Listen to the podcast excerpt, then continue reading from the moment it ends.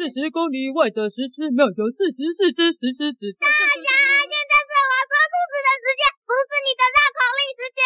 哦，好，我知道了。小师妹说故事，说故事，妹是小爱说故事，我是故事小师妹。给我那群小师妹说故事。六六六六，四十四只石狮子也比不上一只小师妹。啊啊！爸爸很难过，又想到我平常那么关心我，我是一心想要捉弄他，我害他那么不舒服，难怪他们现在也会想要同样的计谋来惩罚我。再来下一节下课，他跑去跟小雨道歉，小雨先过了一步踩的，只回了一句：“我不想当你的朋友啦，你每次都欺负我。”就这样子转身，头也不回的离开。放学时，他又跑去找小雨，跟小雨道歉。小雨的回答还是一样，只是多了“别来吵我，我今天有有要跟其他同学出去玩。”就这样，他就看着小雨跟班上的其他同学一起去逛夜市。大宝想，他们去逛夜市了，我只要妈妈也带我去就好了。于是他就买了晚餐走回家。吃完晚餐，他跟妈妈说：“某某今天有夜市诶。”妈妈说：“怎么啦？”大宝说：“可以不可以带我去夜市？”妈妈说：“可是你感冒才刚好诶。”大宝说：“没关系啊，我已经好几天都关在家里，我想去透透气。”他妈妈也答应大宝了。就这样，他们去了夜市。他一走进去，就看到小雨跟其他同学手上端拿着饮料，而且还在那里打弹珠，打得好开心啊！接着他又看到他们打完弹珠，一人拿着礼物。他故意让妈妈一直绕在小雨他们附近，听听他们在讲什么。结果听到的是：“小雨呀、啊，你真的很会打，这些礼物都你帮我们打弹珠，凑够多颗弹珠才打到的。而且你赚了好多钱呢，你是不是偷拿妈妈钱呢？”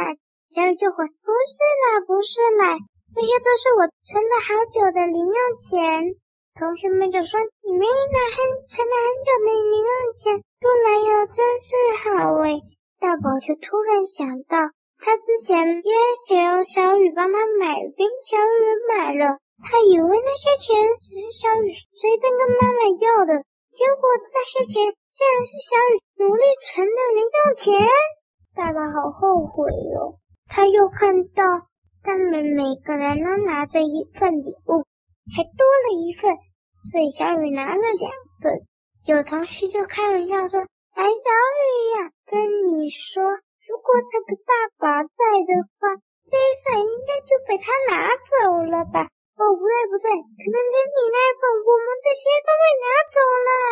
大宝突然想到，之前他跟小雨还有班上其他同学去游乐园玩的时候，他都拿走大家纪念品，到最后是小雨偷偷帮大家买的，才没有被他抢走。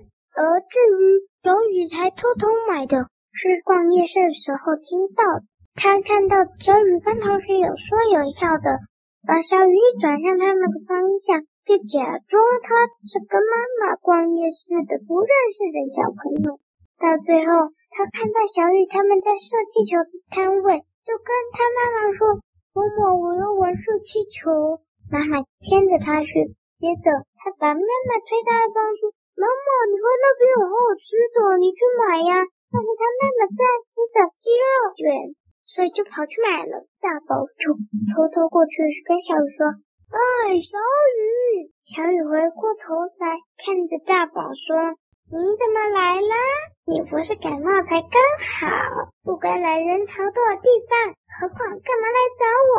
大宝想着：“哎呦，如果是平常的同学，一定有误会我就学会，但是小雨平常不会。”哎，大宝就回说：“呃，因为我也刚好跟妈妈来。”我说我要不透气就来了。”小雨，我也要射气球。”小雨说：“好啊，你射啊，我们都快做完了。”大宝就说：“哦好。”他就拿出妈妈给他的钱开始射，一直都没射到。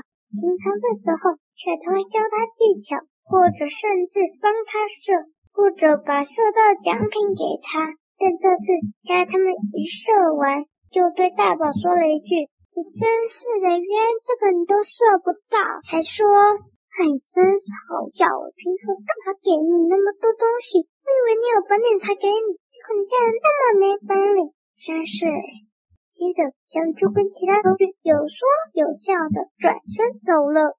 大宝他就这样又跟着妈妈到处跟着小雨，每次都被小雨冷落，或者对他说平常其他同学跟他说的话。就这样子，慢慢的时间过去了，大宝还是不放弃，想要找回以前的小雨，跟小雨的原谅，但终究没有。其他同学倒是有发现，自从小雨不理他后，大宝就开始变好。小雨也有发现，但是他不可能原谅大宝了，因为他觉得这太坏了，竟然还故意欺负我，让我不舒服难过，我那时候还付出那么多。就这样子又过了好久好久，终于到了下一学期开始，大宝第一个到学校，接着同学慢慢也到了，但是他怎么看怎么看怎么看怎么看都没看到小雨。就这样人到齐了，老师说新的学期开始，大宝立刻举手，老师问大宝同学什么事，大宝回说小雨喽。老师就说哦，对好，我忘记跟你们说，小雨啊，他转学了，转到很远的地方。